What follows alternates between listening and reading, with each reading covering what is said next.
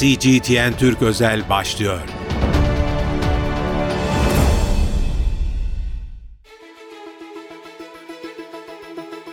CGTN Türk özel yayınından merhaba ben İlkay Akkaya. Gündemimizde meclisteki NATO oylaması var. Dün görüşmeler gerçekleşti. İsviçre'nin e, NATO üyeliği hakkındaki teklif kabul edildi.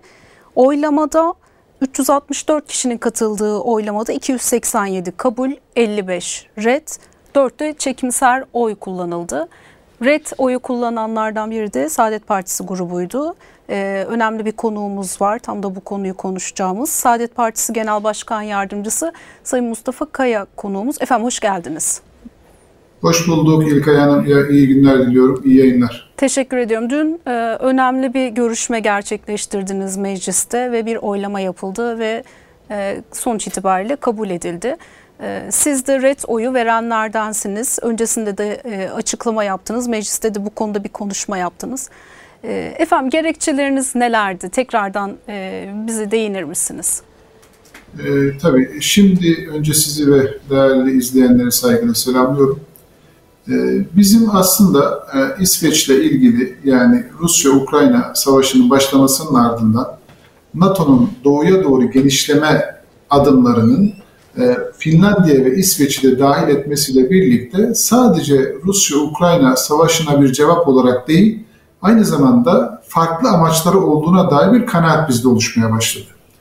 1991 yılından sonra Soğuk Savaş'ın bitmesinin ardından özellikle Amerika'nın Karadeniz'e olan ilgisinin her geçen gün arttığını gördük. Evet. Mesela 2004 yılında Romanya ve Bulgaristan'ın NATO üyesi yapılması, ardından Gürcistan'da 2007-2008'de Osetya'da çıkan karışıklıklar vesaire neyse, ardından diğer konular, bütün bu başlıklar alt alta değerlendirildiğinde ve aynı zamanda eş zamanlı olarak Türkiye'de Montreux Boğazlar Sözleşmesi'nin tartışmaya açılmasıyla birlikte biz Karadeniz'deki ilginin aslında Amerika tarafından farklı amaçlarla kullanıldığını gördük. Burada şunu söyleyelim, biz de aynı e, Türkiye Cumhuriyeti Devleti'nin bakışında olduğu gibi Rusya'nın e, Ukrayna'ya başlattığı işgal girişimini kabul etmiyoruz. Rusya'nın Kırım'daki ilhakını asla kabul etmiyoruz. Böyle bir girişimi kabul etmediğimizi ifade etmek istiyoruz. Ama bu, bu duruşumuz bizim NATO'nun doğuya doğru genişlerken aynı zamanda bölgesel gerçekliklerden dünya gerçekliklerinden bağımsız hareket ederek sanki dünyanın tamamında sadece Amerika ve Amerika'nın e, çevresinde kümelenenler varmış gibi bir algıyı da doğru bulmadığımız için biz bu yaklaşım içerisinde olduk. Bu bizim genel bakışımızı ortaya koyan bir yaklaşım. İkincisi, evet. İsveç, biliyorsunuz İsveç'te şöyle bir durum var. Yani İsveç'in e, Rusya ile doğrudan bir sınırı yok. Zaten Finlandiya şu anda NATO üyesi oldu. Ama İsveç'te hem 2023 yılında Europol'un yaptıkları e, değerlendirmede e, Türkiye'nin önceliklerine dikkat etmeyen, aynı zamanda e, yani terörle olan, terörün finansmanı ile alakalı terörist yapılanmaların İsveç'teki varlığını devam ettirmesi, bütün bunlar Türkiye'nin gerekçelerini tamamen bir kenara bırakmasına sebep olacak şeylerdi.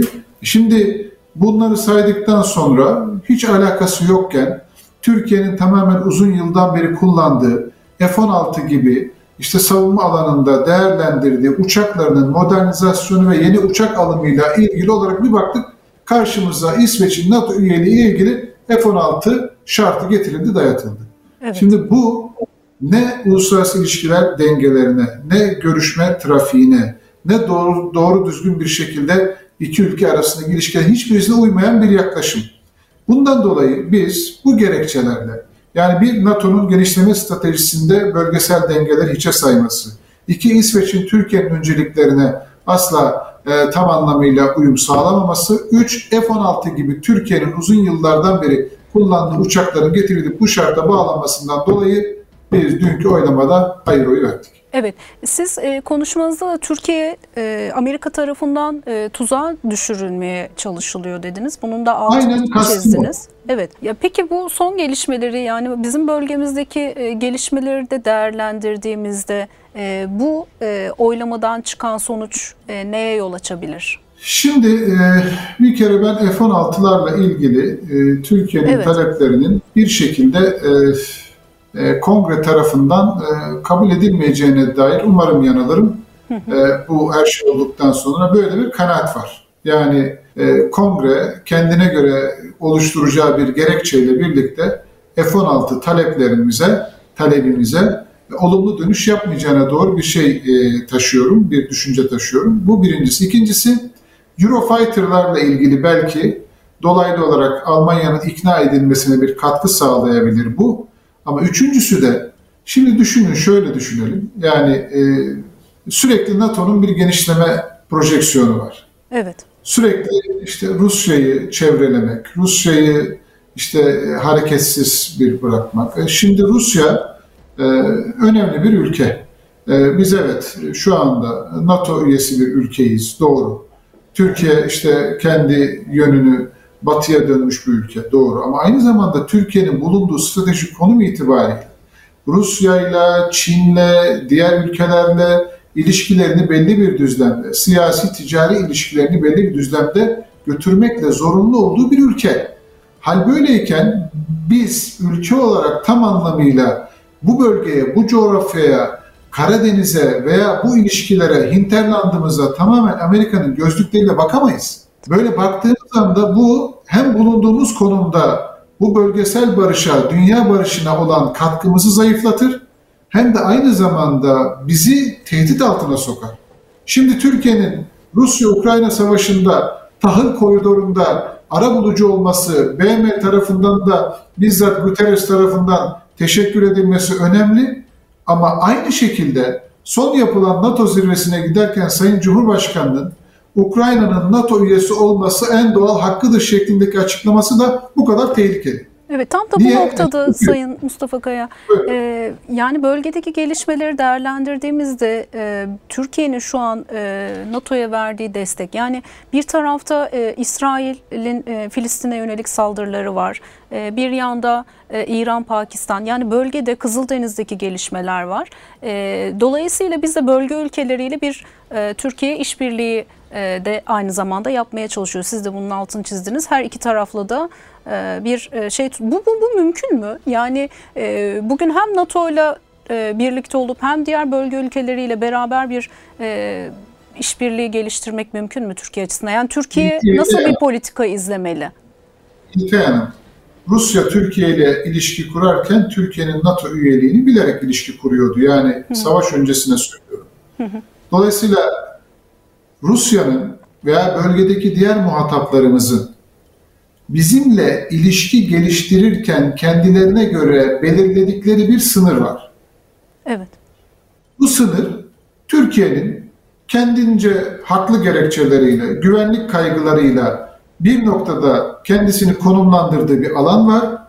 Ama bir süre sonra Türkiye'nin güvenlik kaygılarının ötesinde NATO'nun attığı adımlar o ülkeler için, mesela Rusya için tehdit anlamında daha büyük bir noktaya ulaşırsa, daha ileri bir safhaya taşınırsa bu durumda Türkiye'yi de içine alan Allah korusun bir daha büyük bir ateşin yayılma ihtimalinden ben dün mecliste bahsetmeye çalıştım. Evet, evet. Yani bizim bizim burada e, bulunduğumuz konumda kendimize göre gerekçelerimiz, e, NATO ile ilişkilerimiz, Amerika ile ilişkilerimizin elbette e, belli bir sağlıklı bir şekilde yürütülmesi noktasında çabamız olabilir. Ama e, bir süre sonra biz Amerika'nın her dediğine evet diyen, kendi bölgesel gerçeklerimizden uzak hareket eden, bulunduğumuz konumdaki riskleri göz ardı eden, tamamen aynı Suriye'de yaptığımız gibi Amerika'nın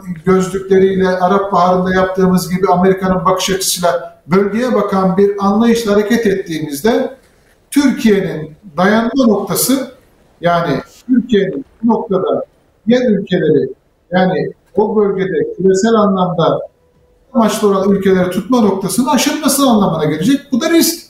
Uluslararası ilişkiler açısından risk. Bunu doğru yönetecek bir ticari, siyasi, Böyle bir akla ihtiyaç var. Benim kastettiğim bu. Bu riskleri görmeden mesela şöyle söyleyeyim size İlkay Evet. Yani Suriye'de bir mevzu var.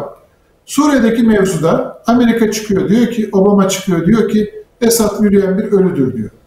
Bunu dedikten sonra siz şunu derseniz hemen Amerika'nın yaptığı bu açıklamadan sonra Irak'ta bir tecrübe yaşadığınız halde siz çıkıp derseniz ki ya burada Esad yürüyen ve ölü dedikleri için yakında Esad diye bir figür artık Suriye'de kalmayacak. Dolayısıyla Suriye'de bir masa kurulacak. O kurulan masada da Türkiye'de en önemli pozisyonda olmalı düşüncesiyle oradan bir anlamda Amerika'nın açacağı alandan kendinize bir alan açılacağı hatasına kapılırsanız önünüzde 4 milyon Suriyeli sığınmacıyı bulursunuz. Benim yani Türkiye o, kendi politikalarını e, kendi güvenliği açısından e, çıkarmalı diyorsunuz. Onu belirleme hakkı var. NATO ile ilişkisini, Amerika ile ilişkisini, kendi güvenliğini Hı. ve ittifak içerisinde kendi güvenliğiyle beraber küresel barışı, bölgesel barışı tehdit etmeyecek adımları atma Türkiye'nin hakkı ve yetkisinde. Ama siz bir süre sonra NATO'dan gelen her talebe evet diyen, NATO'nun e, genişleme şeylerinde, stratejilerinde Rusya'yı çevrelemesine hiçbir şekilde engel olmayan, e, bu anlayışla hareket ettiğinizde bir süre sonra siz bölgesel gerçekliklerinden, gerçekliklerinizden kopuyorsunuz. Koptuğunuz anda da ikinci aşamada tehdit görülürken birinci aşamada tehdide dönüşebilirsiniz. Bizim endişemiz buydu. Türkiye bu bölgede daha akılcı, daha diplomatik alana böyle e, hareket e, kabiliyeti veren, aynı zamanda bölgedeki yani Amerika'nın bu bölgeyi uzaktan görmesiyle sizin bu bölgede yaşıyor olmanız arasındaki farkı hissettirmezseniz, Amerika'ya bir maliyet analizi yapma fırsatı vermezseniz bütün bunlarla olumsuz olarak yüzleşmek zorunda kalabilirsiniz. Evet. Efendim son olarak şunu da sormak istiyorum. Sizin de bu konudaki hassasiyetinizi de e, bilerek e, Filistin-İsrail e, savaşı bir yanımızda. Her gün e, binlerce de e, Filistinliyi kaybediyoruz e, bu savaşta. E, Türkiye burada ne yapmalı? Bakınız e, İlkay Hanım, herkes için söylüyorum. Bütün bölgesel güçler, küresel güçler için söylüyorum. Birleşmiş Milletler Güvenlik Konseyi daimi üyeleri için söylüyorum. Kudüs dünya barışının kilit taşıdır. Kudüs'te barış inşa edilemediği müddetçe ne Orta Doğu'da, ne Avrupa'da, ne farklı yerlerde hiçbir şekilde barışa ulaşamayacağız. Gazze, bakınız e, biliyorsunuz son G20 zirvesinde yeni bir ticaret yolu planlandı. Evet. Bu yeni ticaret yolu Mumbai'den başlayan işte Ürdün, İsrail, e, Yunanistan vesaire Türkiye'de bypass ederek e, farklı bir şekilde Avrupa'ya taşınan bir ticaret yolu planlandı. Bu ticaret yolunun merkezinde İsrail var. Bu ticaret yolunun merkezinde Gazze var. Bulundu yani Gazze'de Gazze'de hat olarak önünden geçtiği için söylüyorum. Şimdi e, küresel güçler, bu bölgede hedefleri olan güçler ticaretlerini planlarken, farklı amaçlarını ortaya koyarken böylesine hedeflerle e, aslında bir anlamda bölgesel dengelerle oynuyorlar.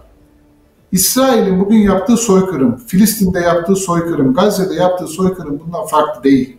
Ve İsrail sürekli kendi hareket alanını genişletmek gibi bir amaçla hareket ediyor.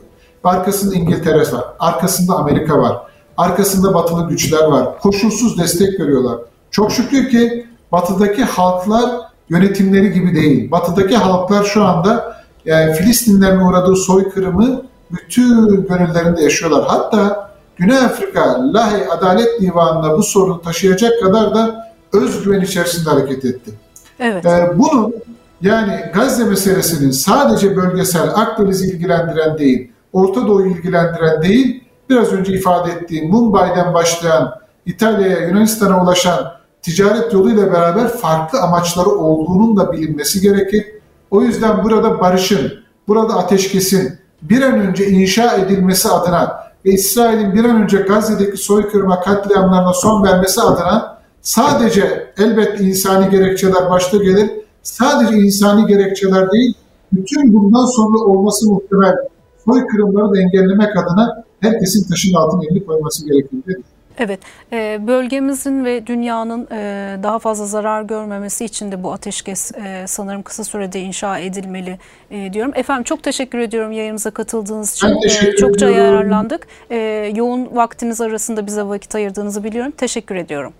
Estağfurullah ben teşekkür ediyorum. İyi yayınlar diliyorum. Teşekkürler. CGTN Türk özel yayınında meclisteki NATO görüşmelerini ele aldık. Red oyu veren Saadet Partisi grubunun Genel Başkan e, Yardımcısı Sayın Mustafa Kaya konuğumuzdu.